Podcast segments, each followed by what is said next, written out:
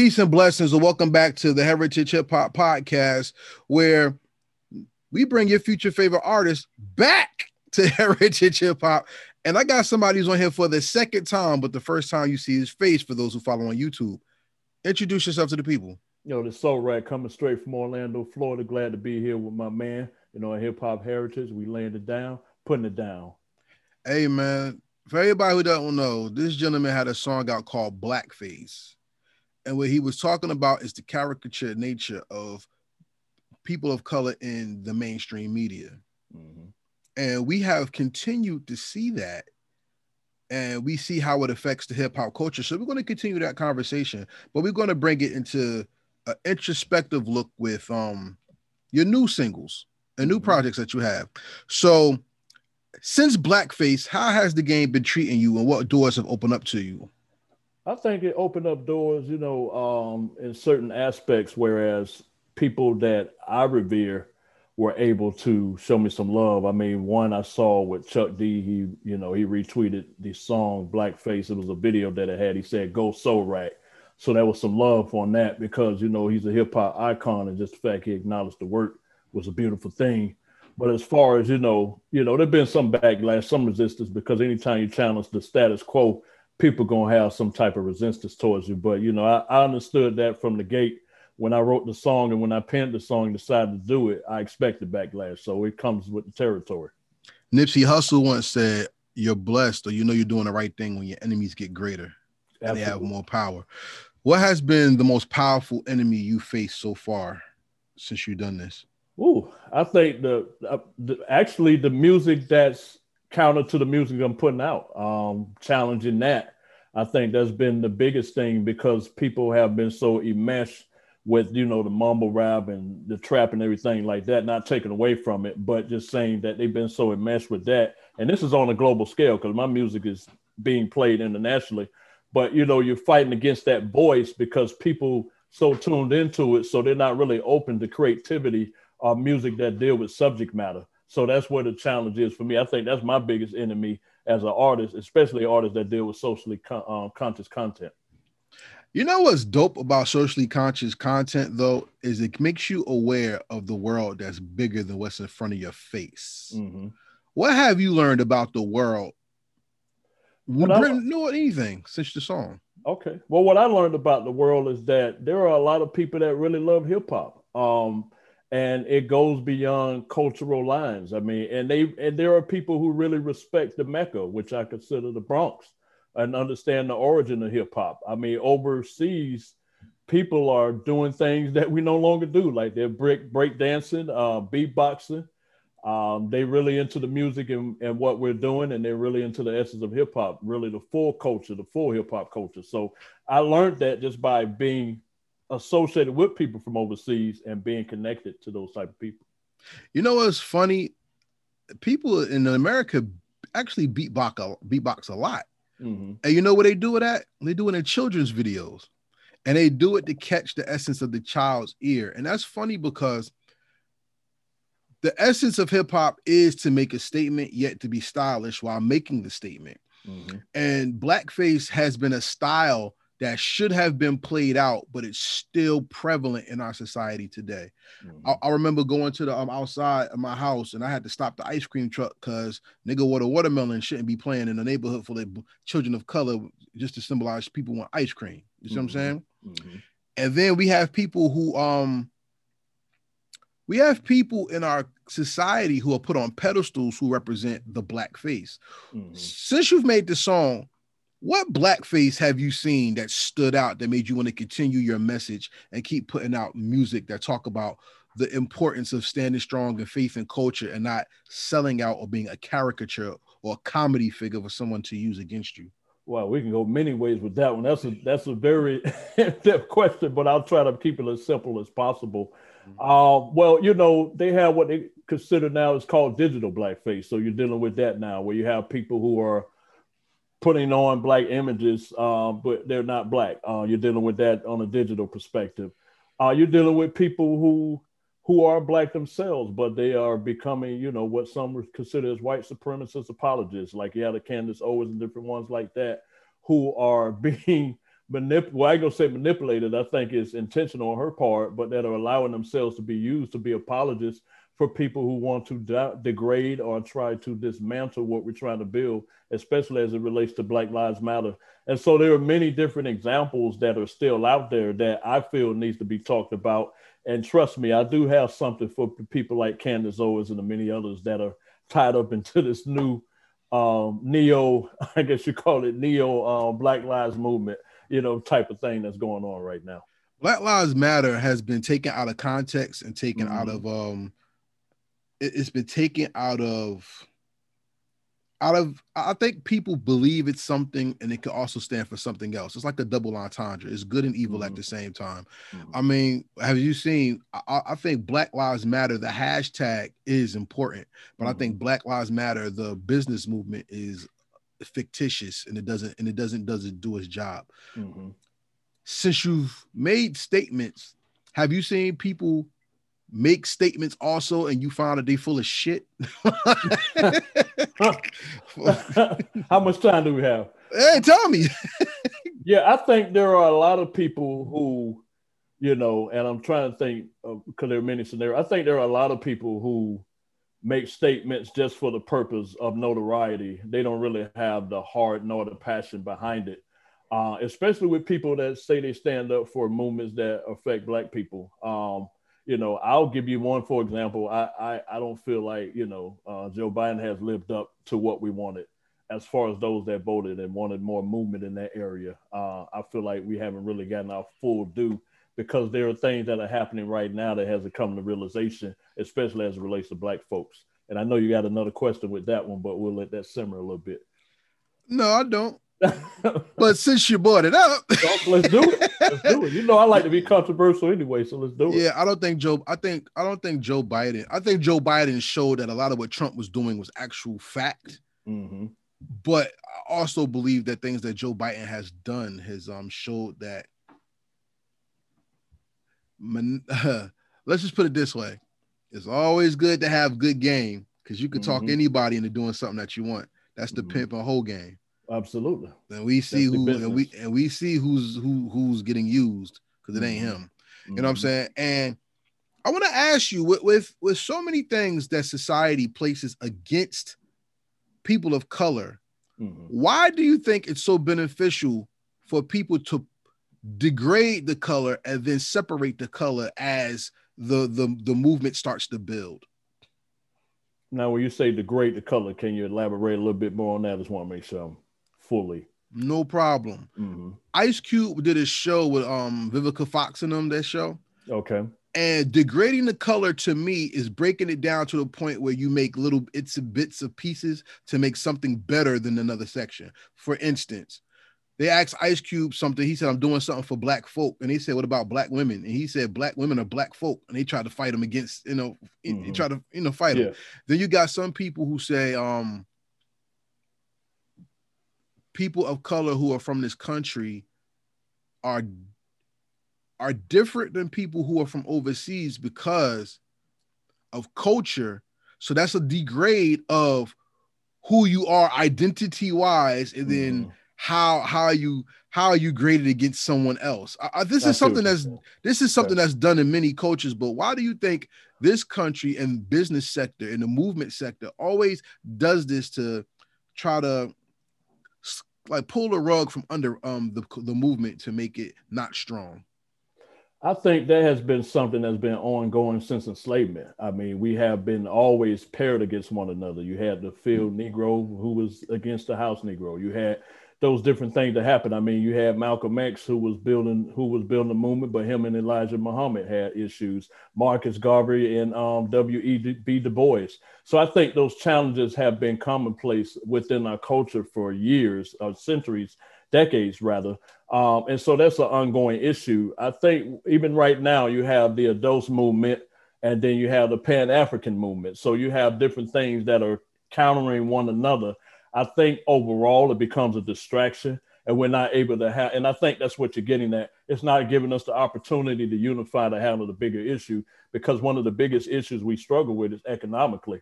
we don't have the we, we don't have we have the buying power but we don't have the producing power so we need to equal that economic aspect so that way we can be in a better position in the long run dr claude anderson said all we produce is sweat we don't produce yeah. goods and he's a good that, person to speak yes he is and he yeah. that, that is a very mm-hmm. that's a very interesting topic because you know the sure. one thing that we do produce that's taken for granted is hip-hop music exactly and hip-hop culture Mm-hmm. And the and the and the funny thing about hip hop culture is it's universal, not even worldwide. It's universal, mm-hmm. which means it has its, its, its roots in the higher power as well as in in our fellow man. Mm-hmm. And the and the music itself is so cheap right now that we take it for granted. And it's one of the most unifying, if not the strongest unifying power we have in the world. Mm-hmm. How has hip hop showed you that the world is more together than separate as people want to tell, show you or tell you? I mean, you can see it because when you think about when we have issues like the George, and I'll use this as an example, George Floyd, that became a, a global movement. Um, when the Black Lives Matter and different things surrounding that became a global movement. And whenever you have global movements, usually there's music that accompany that movement. And so, with that being said, that's how we saw the unification because there were artists that were pairing up to address the issue from a music perspective. Um, right now, I can speak from my own experience because I'm working with artists that are in other countries. I got a song with an artist from the UK, working with a guy in Morocco. I just got a guy reached. Well, I did a song with people that's in um, Africa, South Africa.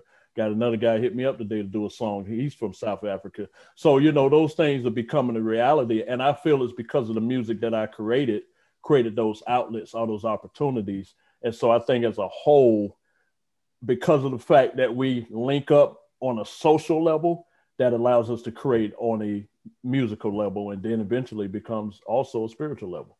Shout out to Soulrac. Everybody that's listening to this, you're listening to Heritage Hip Hop Podcast with Soulrac.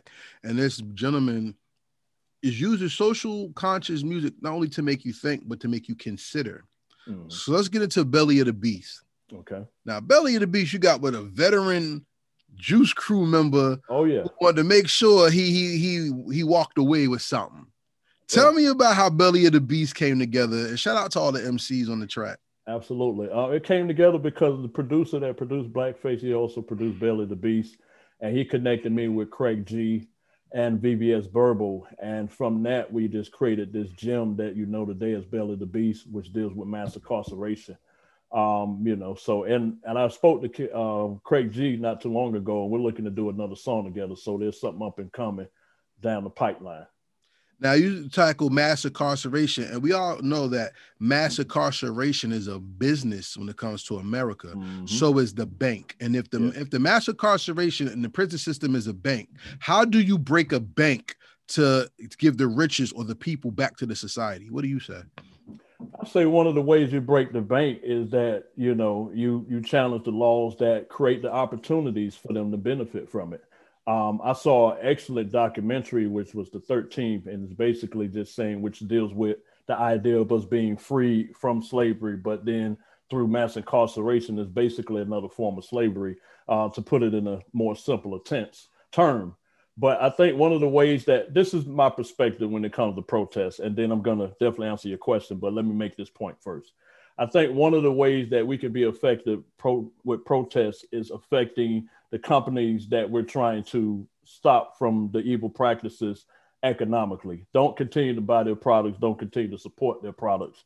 And so companies that are benefiting financially from mass incarceration, whether it be a company that we are directly in contact by buying their merchandise, don't support that company no more. That's one of the ways you speak to corporate America is hurting their pockets. They don't mind if you get in front of their store to a certain extent, but if you hurt them pockets, that's how you move forward. I've seen examples of that from time to time. Um, I think that's what kind of made the NFL change a little bit because they saw some of the more stronger people that were in the game starting to say, hey, we're not going to accept this no more. We're going to start making some moves and different things like that. So once we work collectively, then we can bring about change. But it has to be collectively to make a difference. That's the one thing Dr. Martin Luther King Jr. successfully did with the the bus boycott mm-hmm. was that it affected the economy to the point where people's bottom line was getting disturbed. Mm-hmm. And if we look at the issue that DJ Vlad has with the uh, hip hop community, he said the reason why he hasn't stopped or apologized to the honorable Minister Louis Farrakhan is mm-hmm. because he said that his bottom line didn't change. Mm-hmm. So if money is the issue, do you think that's why streaming is so big? Because it cheapened the product of hip hop and it makes songs like yours and others just go under the radar because new songs come out daily all the time. And, and when mm-hmm. you're drowned out, do you believe that? Yeah, I do. I do believe that. I think that's what's hurting the market right now is oversaturation. Um, there are artists I know today, they put out an album every month, you know I'm saying? Some maybe every week. And I just feel like it's just so much music out there for people to listen to that they have a hard time hearing quality unless there are people like yourself and others who give us a platform where we can be seen and heard and then that helped break through the noise because that's the biggest problem is just not getting that exposure or being in a position where we can be heard or seen. But, uh, but I want to ask you that because that's a form of slavery within itself. Mm-hmm. Because now the middleman controls the market. Yeah. And yeah. I, and I, and I want to ask you: Are people in America since slavery mm-hmm. have people been fighting for liberty and not freedom? Hmm, that's a good question. I think you make a good point there. Um, I think we fight for the idea of liberation because we know that we're fighting for Black liberation, but freedom is a whole nother thing. I think freedom is more than just being not shackled. Um, it's also economic. Um, I think that's where freedom comes from is that you have to create economic freedom in order to affect the other areas. America is a country that's ruled by capitalism. That's the that's the force we're fighting against, whether we want to recognize it or not, whether that deal with social media, whether it deals with this and that. I believe that part of the reason that Trump was able to get away with so much because of his economic powers and his ability to influence people. I believe that's why a lot of things that happen, that's the difference between a person that's poor that go to jail versus a person that's rich. It's economics because if you have money, you have influence. And if you have influence, then you can change things that people who don't have can't do. So I think all of that is all kind of like a gumbo, all all in one. Great point. Because liberty is being able to do something with somebody watching you, and mm-hmm. freedom is to do able to do something because you want to, not because you need permission. Exactly. And it seems like people are fighting for permission daily. Mm-hmm. I, I want to ask you this question because mass incarceration to me is deeper than the jail system. It's a mental problem as well. Mm-hmm. And with the cover art, you got hands tied with the American flag. Mm-hmm. See, to me, that goes deep because the idea of America is different than the reality of America. You spoke truth what is the biggest idea of America? I mean, it's easy. Everybody says freedom, of course. Yeah, of Land course. of the free, home of the brave. Yes, that's uh-huh. so easy. Yeah, of course. But what is the idea of America that you're seeing people get that others suffer from in the long run? I think the part where all men are created equal. Um, I think I think that's the biggest one because we know that you know America has always broadcast from a uni- well, let's say international perspective that we're a country that believe in providing freedom for others, but there are people within its own in their own country that don't experience that same freedom. Um, and then on top of that, we don't have all men are not created equal. If that was the case, Black Lives Matter wouldn't be a slogan. You know what I'm saying? There wouldn't be a need for a slogan to be created. So I think with that being said, and then we have to deal with mass incarceration as another example of how all men are not created equal because there are some people who like one out of every three um, black boys will sp- experience prison in lifetime one out of six latinos and women are the fastest growing population in america for the prison system. So that's what i believe that we need to live up to or that we're not really living up to is the all men are created equal idea. I believe that is so much deeper than prison though. Of course it is. Absolutely. And, and your song eloquently touched on it as well. Mm-hmm. Let's let's take it to the next level because jail is so easy. Yeah, and, and, and, to everybody who's ever been locked up, especially for things that they did not do, may the Most High bless you, Absolutely. and may you get repaid the time that you that's been stolen from you. Because I saw I saw um an interview where um a, a, Caucasian man who was a police officer mm-hmm. had a, a um one of our brothers in jail for like 40 years, maybe mm-hmm. 50 years, and he got out. And the guy went to him and he said, Yo, I realized what I did to you was wrong. Could you ever forgive me? And the guy said, Hell no, I'll never forgive you. Go to hell. What, mm-hmm. because you about to die, supposed to make you feel better? No, like to hell with you. I hope you die miserable. Like, you know what I'm saying? And I, I was like, Why you feel that way? Yeah. But but you know what? They never show us those stories. They always no. show us the person like, yes, I'll forgive you, and they hug. Of course. Well, of course. And let's take that to the next level. Because mm-hmm. that's some that's that's mental trauma. Sure.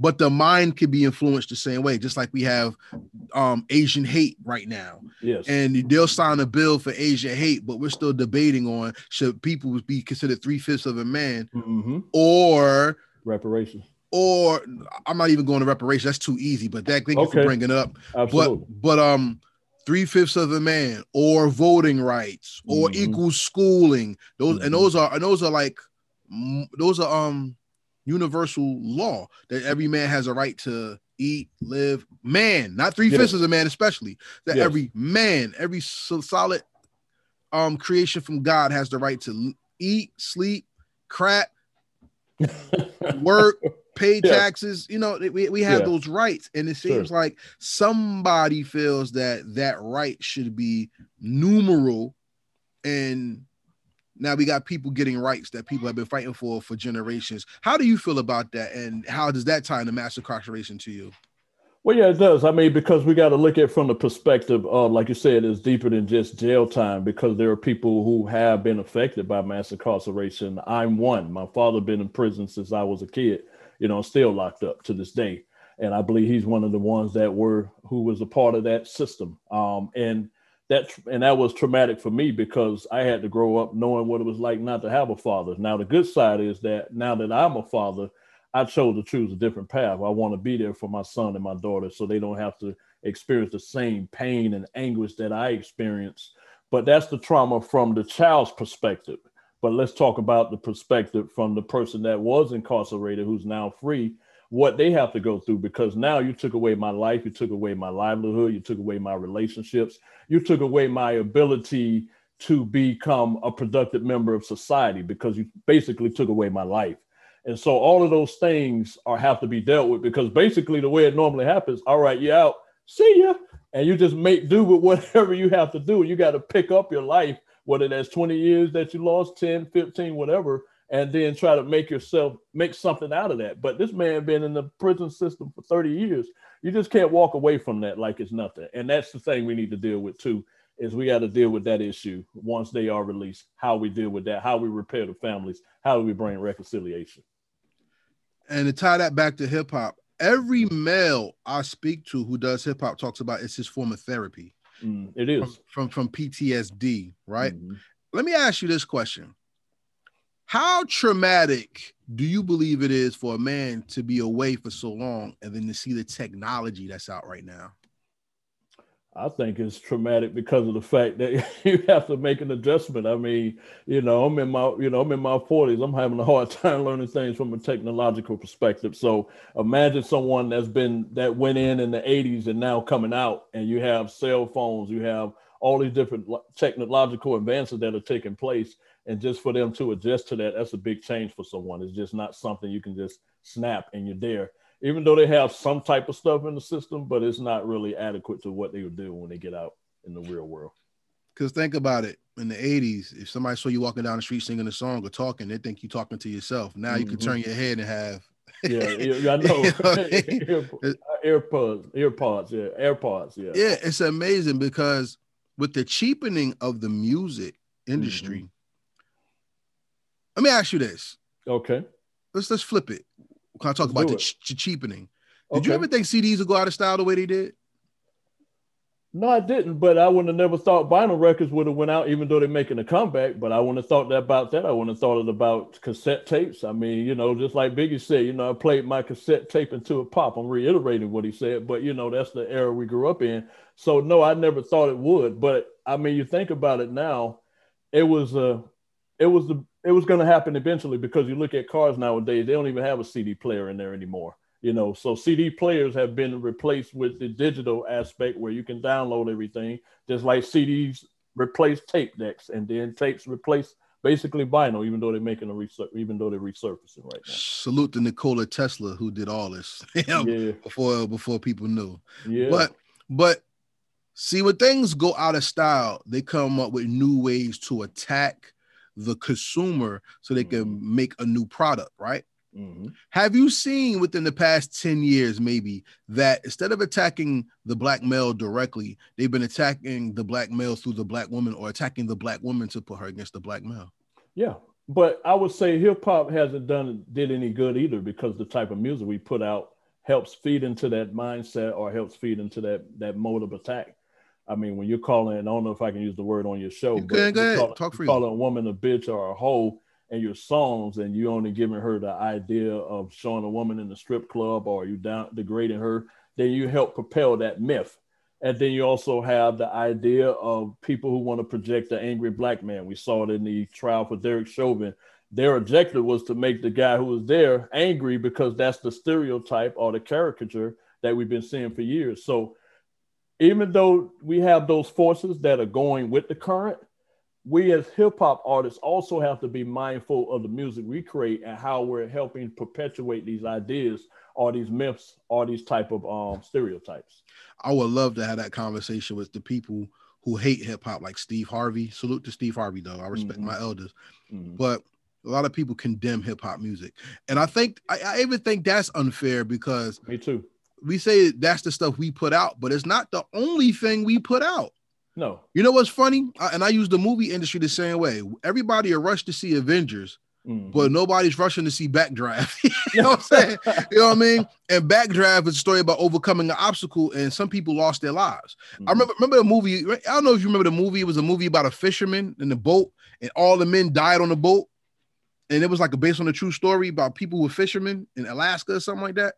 I can't recall that one. Exactly. But if I said, yo, remember Terminator? Oh, yeah, the big gun. You know oh, yeah. I'm, yeah. and I mean, yeah. And I mean, us not being able to control the narrative and have parity when it comes to uh, these things, it does seem like hip hop is perpetuating that. Where actually, there's people like you and others who make sure that we have a balance. Why do you think? You know what? I'm gonna, I'm gonna skip that question. We ask that later. Okay. Balance is something. Balance is something that's spiritual. Mm-hmm. Balance is how a man becomes perfect.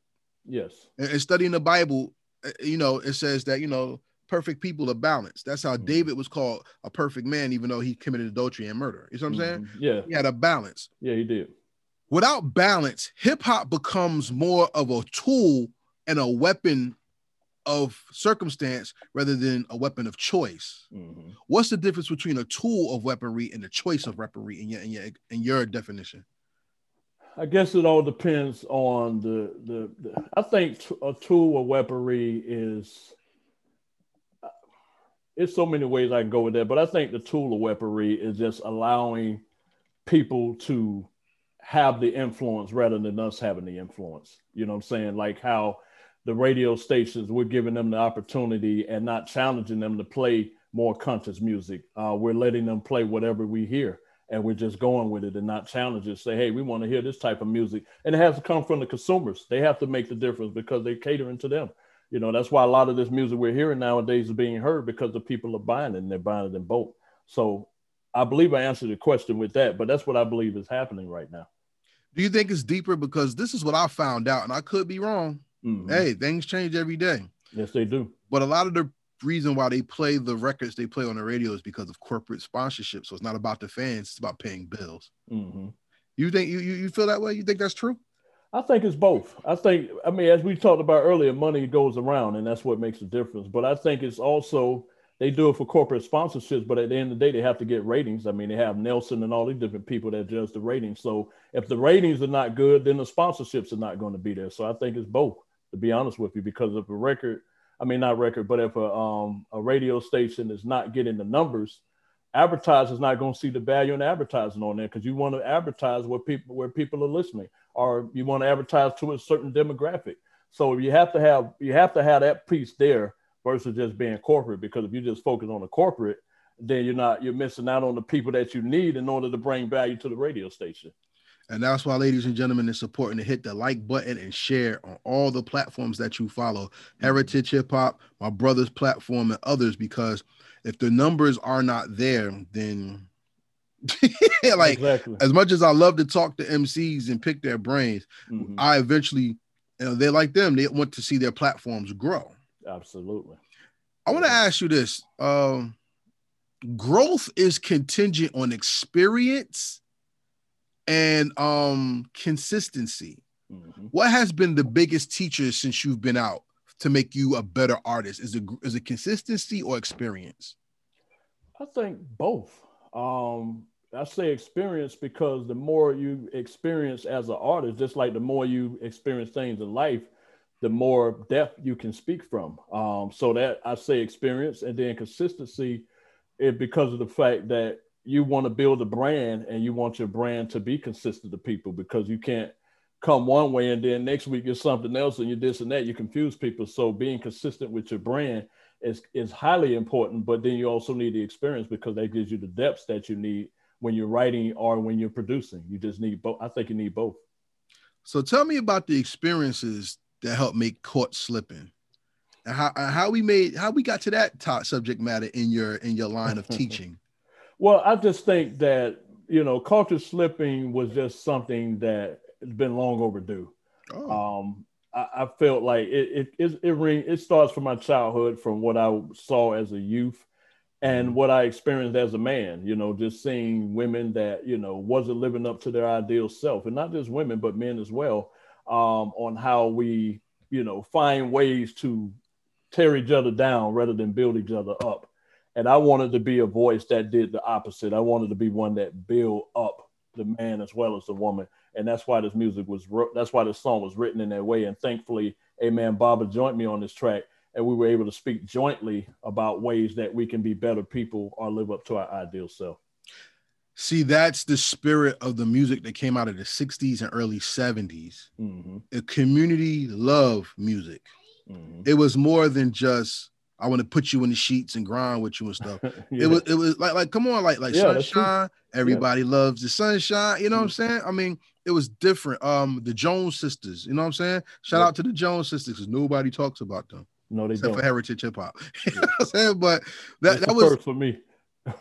Uh, you you like the Jones sisters? No, I'm not too familiar with it, but oh, Nights Over Egypt. I'm gonna yeah, check them out. Check them I might out. have heard their music, but just probably don't remember the name. But I'm gonna check them out just because you mentioned it. And that's the point that when we make music, even if we don't remember who made it, the influence is still here, mm-hmm. and it mm-hmm. keeps us going. Absolutely. Caught, caught you slipping, right? That's going to be an influential song that if a person listens to it and considers it, not only can they grow internally, but their growth internally can affect somebody externally as well in society. Mm-hmm. Why do you think hip hop music is so societal instead of so introspective? Well, I think because it, it connects us. Um, mm-hmm. you know, I mean, you think about the music that I'm making, um, mm-hmm. Belly the Beast. It, it's something that connects us. It, we're interactive. It's, it's something that, let me put it in this perspective. Okay. You think about it today when you look at hip hop. You know, there was a time that it came from the ghetto. You know I'm saying? It came from the Bronx. Right. And look at what it is today. It created us, and I feel to a certain point, and I could be wrong. All right, you be the judge, not just in general speak. Generally speaking, mm-hmm. I think it made our society more aware. Um, when you had the Chuck D's, you had the um, X Clan, Sister Souljah and all of that. I felt like hip hop made us a better society for those who were listening and for those who wanted to be a better society. So I think that's where it made that impact. Great point. Because check this out hip hop today doesn't come from the ghetto, it comes from the corporate office. Mm-hmm. So when it came from the ghetto, it was ran by the people for the people. Mm-hmm. When it came with corporate, it was ran by the business for the for the money. Of course. And money money has no spirit and it has no soul. Mm-hmm. Money just has influence, and that's what people complain about hip hop today: is the soul, the spirit, and the influence, or the vibe. Because mm-hmm. vibe is a spirit. Yes. You know what I'm saying? So let me ask you this question in, in context of that and the song "Caught You mm-hmm. Slipping." Okay. We see men now finding themselves but losing their soul. Mm-hmm. We have a lot of women finding their soul but losing themselves. How do we bridge the gap? Hmm. Okay. Let me think on that one. I think I think the best way to do it is recognizing who we are as a people, recognizing our struggle, recognizing our, our essence. Um, I think, you know, I, I speak from a spiritual perspective because, you know, I consider myself to be spiritual. I think when we recognize who we are, who we truly are, that will bridge the gaps. That will bring the balance that we need. Whether it be the Most High, whether it be Jah, whether it be you know the Kemetic Nation or whatever, following your or what you subscribe to from a spiritual perspective, I think those things will bring balance, and that will bring you to your ideal self. That's my answer to that question. That's an excellent answer because now we got to flip your answer into another question. Good. The domination of self means that you know who you are. Mm-hmm. And if it's written, my people are destroyed for a lack of knowledge. Mm-hmm. Hip hop has taught me more about self than school, politics, even women, or getting a job. And now hip hop's teaching us about money, business, yeah. you know. And I mean, hip hop seems to be the one teacher that no one can shut up. Mm-hmm. If life is school without walls or a mm-hmm. classroom without walls, hip hop is a teacher without what? Mm. I'll say a teacher without a um. I'll say a teacher with a well. You want me to use without, or can I use whatever word I want? Because you saying without. You can do whatever you want. I'll say a teacher with a universal classroom.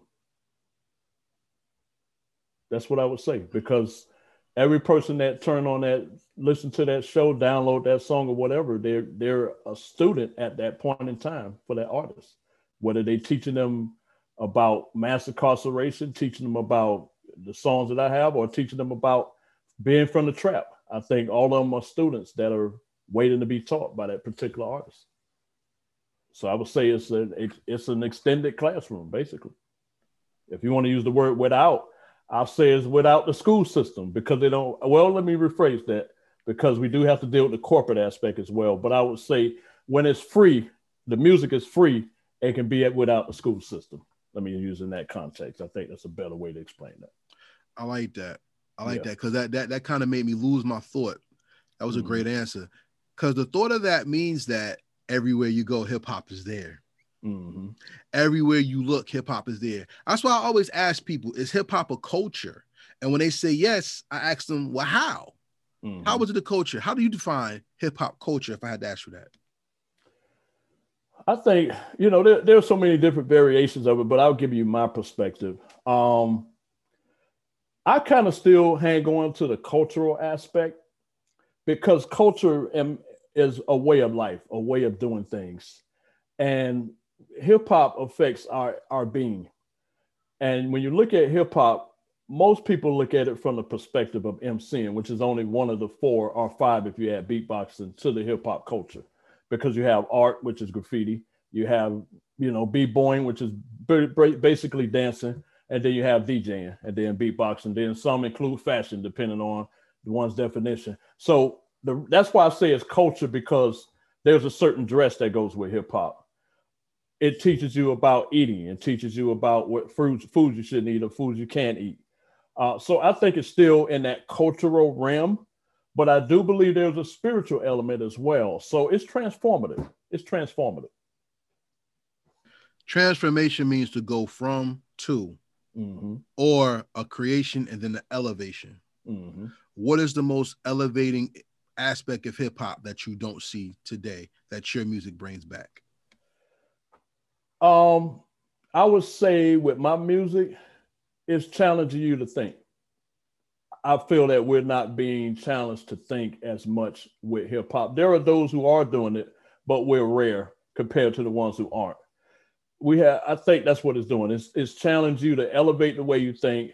It's challenging you to find ways to see the world from a different perspective and not be boxed in or have groupthink. It's cause you challenge you to think outside the box that's what I feel my music is doing. You know what your music reminds me of? Remember Terminator X in the Valley of the Jeep Beets? Yes. that was one of my favorite albums by far. Oh, word. Well, that's good. That's salute, good salute to everybody who knows remembers Terminator X and the Valley of the Jeep Beets. There was a group called Juvenile Delinquents. Okay. Juvenile Delinquents. If you, you remember the song? I don't ever. All right. So salute to them. Mm-hmm. And I remember the line in school. I used to rap this in school and got in trouble. This okay. Is, I remember the line, Uncle Sam, the master of America. No dogs allowed. Spurn the commander, the mm-hmm. president a punk and idiotic. Why pledge allegiance if a nigga ain't patriotic? When I heard that, I was like, whoa. Yeah, that's dope. That's dope. Yeah. I was like, whoa. And, and, and like you said today, it seems like the mainstream won't even allow that message to go on. Mm-hmm. How do you feel hip hop will be treated within the next five years with the way everything is getting socially cleansed? Mm. This is what I would like to see what happen with hip hop in five years. I would like to see music like mine be, be have a bigger platform. There are people that believe that we're kind of moving back in that way, like we're having a rebirth. I hope that's the case because I feel that's what we need to continue to preserve the legacy of hip hop. Um, but I don't. I feel like if we continue to go the route that we're going, um, I feel like we're going to continue to dumb down the music, and we're going to turn more people off than bring them in. Um, people who still got a love for hip hop, they still seeking and looking for the music that we're making, and they're trying to find that type of music. But it's a challenge to get it out there. So hopefully, the dumbing down of the music will discontinue and the music that I'm making and others are making will be the one that people will highlight and start supporting, not only just saying like a like or a retweet, but actually with a purchase. That's what I would like to see within the next five years, for the next five years. Oh, we will touch on that before we go. All right. Sounds so, good. so before we close out the first part of the interview, which you are a veteran of already. okay. Okay. We're talking about keeping the message alive. And in today's mm-hmm. society, they're now passing bills where in school, they cannot teach about slavery. Mm-hmm. They cannot teach about white supremacy. And you can't teach about prejudice because if you do, you can get fired as a teacher. You can't teach corrective history. Mm-hmm. Hip hop has always taught corrective history to know that, yo, we're here. There's, there's, there's us. Even if you look at corrective history, which I saw called social cleansing, mm-hmm. we hear about the Black Panthers a lot, but we don't hear about the White Panthers as well. No, we don't. Or the Latin Panthers. No, we, don't, don't hear about none of them. Mm-hmm. And that was a part, important, pivotal parts of history that, when lost, new enemies are founded, new battles are, are are rehashed, old battles. And the way Chuck D said, we fight the hate that hate produced, and it mm-hmm. keeps people confused. Mm-hmm. What is the one cleansing factor of hip hop that could cleanse the entire society, yet keep us aware and fully abreast of what's going on within our society as well? I think what we need to do, uh, we need to start talking about things that are not being talked about, like we've done in back in the early '80s. I mean, you think about the message. You know, um, Melle Mel was talking about Reaganomics. Um, I think we need to continue to do that. Um, that will help bring about the cleansing that we need because that will bring up those things that are being hidden. There's so much, you know, it's surprising to me how there's so much subject matter out there that we're not even talking about. You look at what happened in Tulsa, Rosewood, Elaine Massacre, the Red Summer of 1919. There's so much to talk about and to continue to address. Those are the things that we need to continue to bring up. That way, people become curious. And once they become curious, they begin to get behind the movement. So I think that's what we need to continue. To just keep addressing those things that have been under the covers for a long time and continue to move the uh, wool over people's eyes and make them think. So with that being said, everybody, I ask that you continue to support this brother because he's putting out great music. I, I mean, that. I mean, I mean, look at it right there. So I'll put it on camera. We ain't playing. I see you. we, we, we put it on camera. three, three, three, three um singles out right now. Give them your social media so they know how to find you. Absolutely. They can find me at Soulrac Music. That's basically it. S O U L R A, excuse me, S O U L R A C, Music, M U S I C. It's that simple. You can find me on any social media platform. And Enlighten Music. Talk about it. Yeah, Enlighten Music Group. That's the name of the label. Uh, we started in 2018. And basically, the music you're hearing, that's the whole purpose of it to enlighten the people. And I'm a prime example of that. So, with that being said, everybody, that's the end of the first part of the interview. Now we go to the rapid fire questions. Are you okay. ready to play this game again? Yeah, yeah, we'll play it. Let's do it. Let's do it. I know you've been waiting on this. So, everybody who, if you're new to this, Soulrac was on before. You could go to Spotify, iTunes, yeah, or Anchor, or Anchor FM and see his first interview. And this is how we got here to the second rendition of the rapid fire questions, which shows his his his knowledge of hip hop, the culture, and himself as a man. And since this is the second time, he gets brand new questions. Okay. Let's do it. Let's you don't remember the first batch? No, I don't. I remember some of them, but I don't remember all of them. don't worry, you're gonna get new stuff anyway. It's all, all, good. good. Shout out to good. the shout out to the Black Five. Show that shirt. Oh yeah, yeah, yeah, yeah. You, yeah. got, you got, to show that the Black Fives. Everybody yeah, who want one, if you want one, make sure you hit them. Yeah. Make sure yeah. you hit them so you get that. I like them colors. Yeah. Yeah. I got this. Yeah. Puma's got behind this. That's the whole point of it. That's why I'm rocking it, man. I'm rocking it because it represents the Black Five. I'm glad you pointed that out. Thank you. Appreciate it. Hey, we got we got to do what we got to do. Absolutely. So here we go. Here's the first question I'm gonna ask you the rapid fire questions. There are hmm. so many stories that have been told and new stories that are being told from our culture. Tell me three stories that you would like to see highlighted that you learned about that you think would elevate hip hop and the people of the hip hop culture. Now we just dealing with hip hop directly or just in general? In general. Okay, well, we talked about them a moment ago. I like to I like for people to talk about um, the Tulsa massacre in the music. I like to hear people talk about um, you know uh, what happened with uh, the Black Five. Let's talk about that. We need to address that. Uh, let's talk about uh, the Elaine massacre, uh, Red Summer 1919. I think those are the things that need to be talked about. Those are some things that I learned in my journey since the last time you and I spoke. Okay.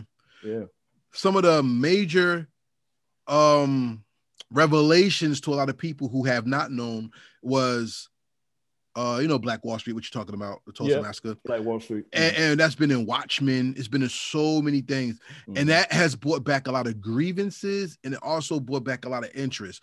Mm-hmm. Also, if you watch Netflix right now, there's Yasuke which is about the African samurai who lived in Japan, mm-hmm. who was part of Nobunaga Oda's um, kingdom. Yes, I read the Three Kingdoms. Everybody, that's a great story, and, and you like video games, it's Dynasty Warriors. You know what I'm saying? but um, right. but those those are those are things that the media, mainstream media, has taken upon.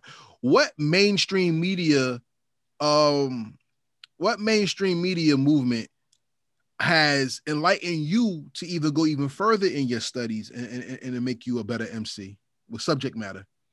Um, I think you know it might sound odd to you, but I've been really enjoying the History Channel. I think they've okay. been trying to really, you know, touch on some issues that's because right now they got the um, Tulsa's burning, you know, saying which is mm-hmm. dealing with the Black Wall Street, which was also produced by um, Russell Westbrook, you know, who's a protagonist. Mm.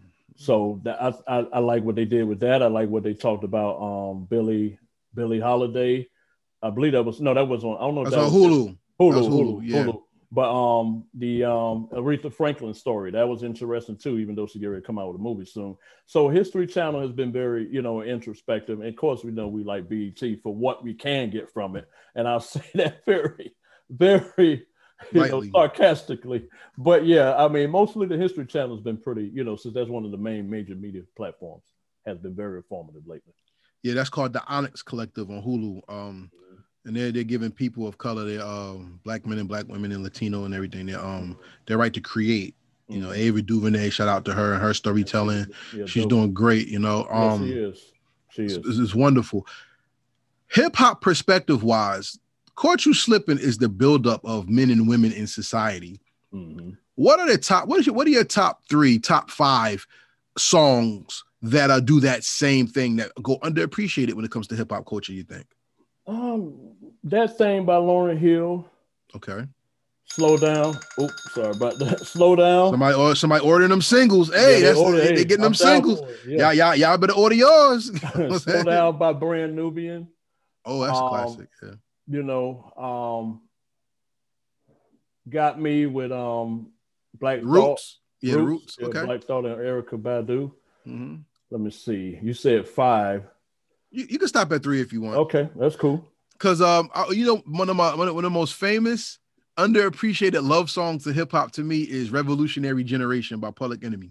Mm-hmm. And, they, and they actually build up the black woman in that song, mm-hmm. and nobody talks about. I think I should do an article on that because I think I think should, should. We should touch on that because people say you'll never hear Public Enemy do a love song, but they did, and they represented the woman in another in another way. Mm-hmm.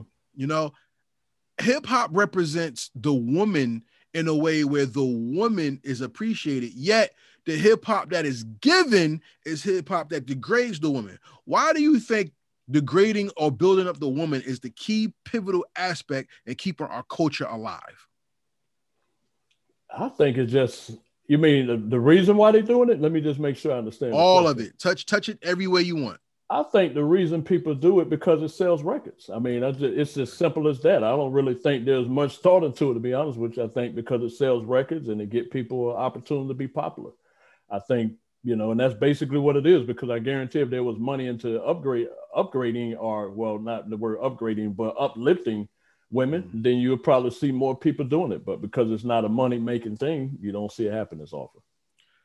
I think the saddest part about us is that without balance, we let people control our narrative. Because mm-hmm. let me mm-hmm. tell you something, twerking is cool with me. I mean, mm-hmm. I, I want to see butts all day long. Because there's a but there's a time and a place for it. Yeah, absolutely. There's a like like every man says, I want a woman in the street, but a freak in the bed. Like there's a yeah. time to be a woman, there's a time to be a freak. Even as a man, there's a time to be a gangster and there's a time to be a gentleman. Mm-hmm. You have to have balance and order.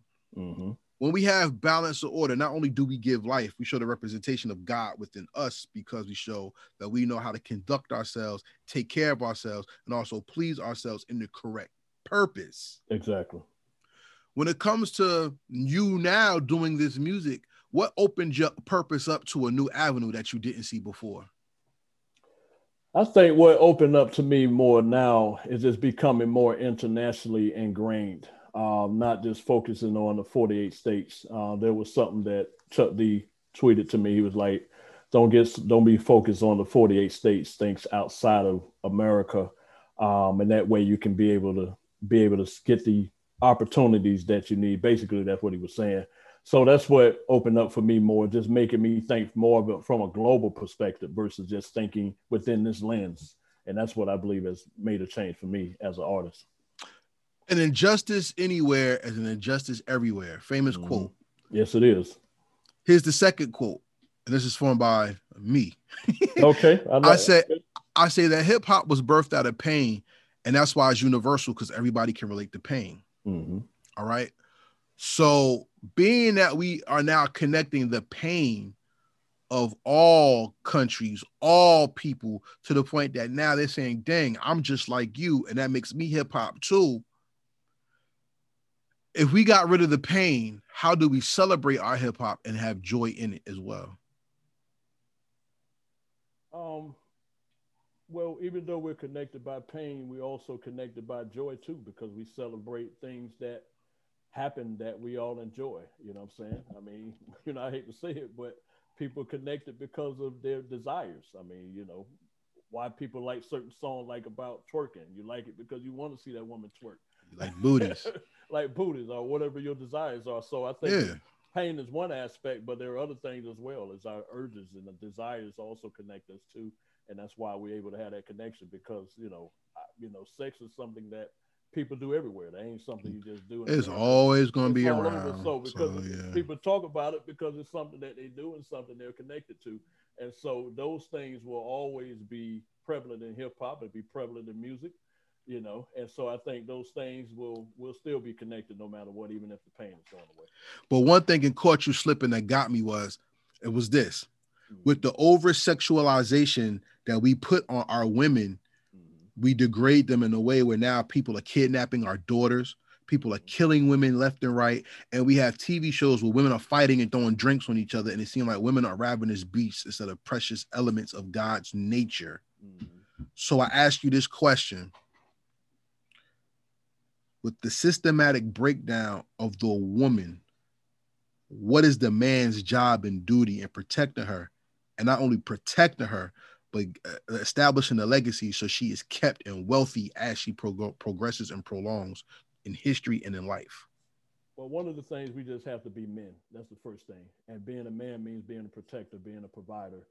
Uh, you know what I'm saying? Being one that encourages the woman and make her see herself. I think that's a missing point. Um, you know, because when I look at it as a man, my job is is to, as we are for fathers, we think about being a father. We protect our kids. We provide for our kids. We create create a pathway for them to follow. Saying, hey, I went down this road. You don't have to go down that road. I think we need to take to a certain point the same perspective when it comes to our women. We need to make sure that we protect them, uplift them, build them up.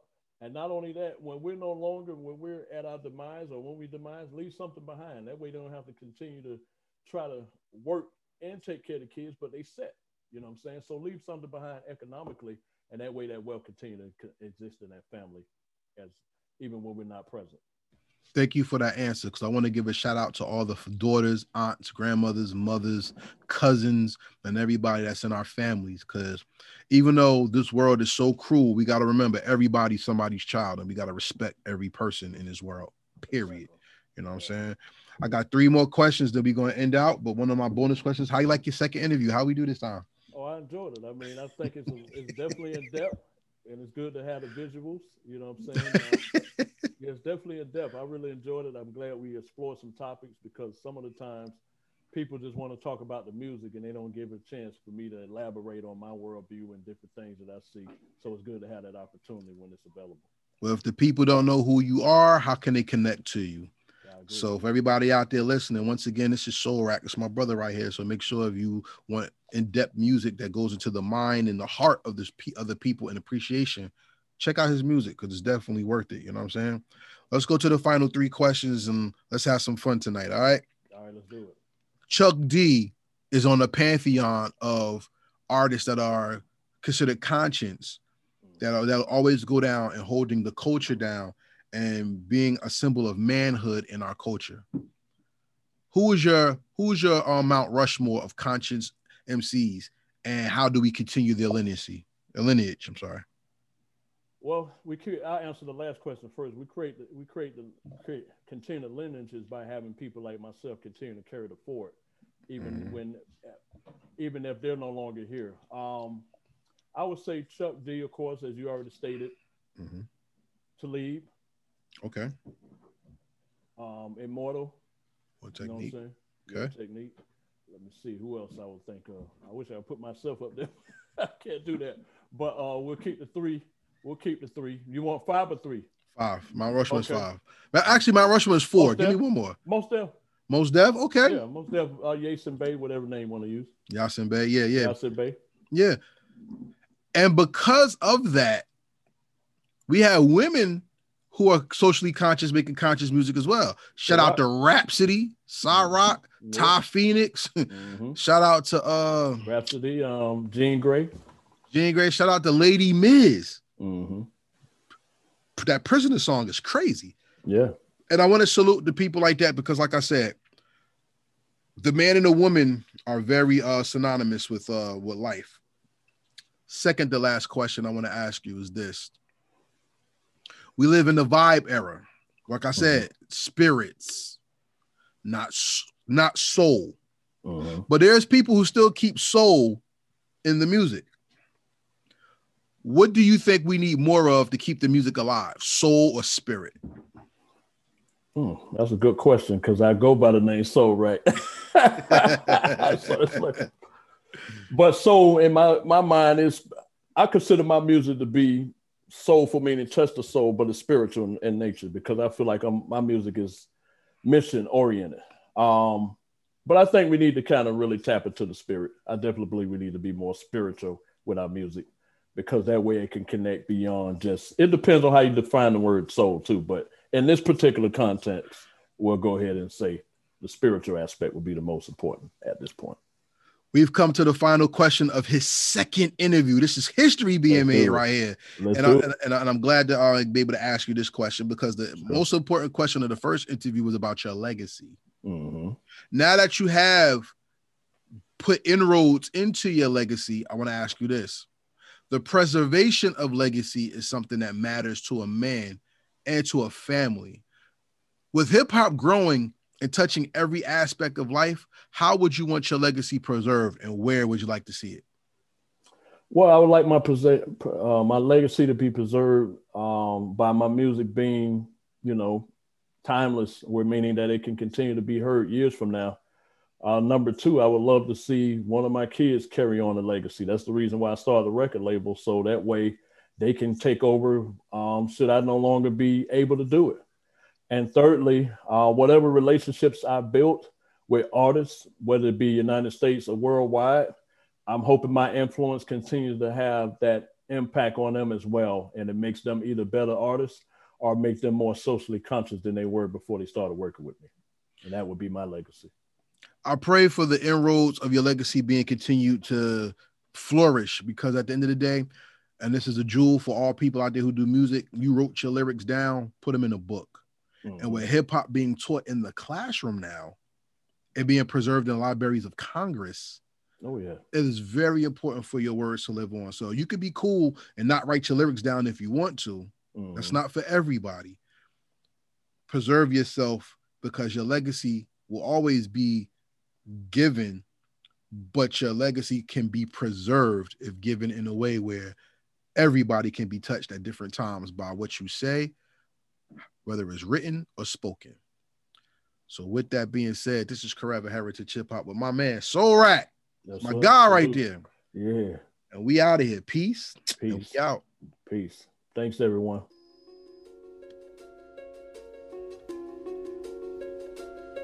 Thank you for watching our presentation. We ask that you subscribe to our YouTube family and hit the notification bell for updates. Please like, comment, and share this video.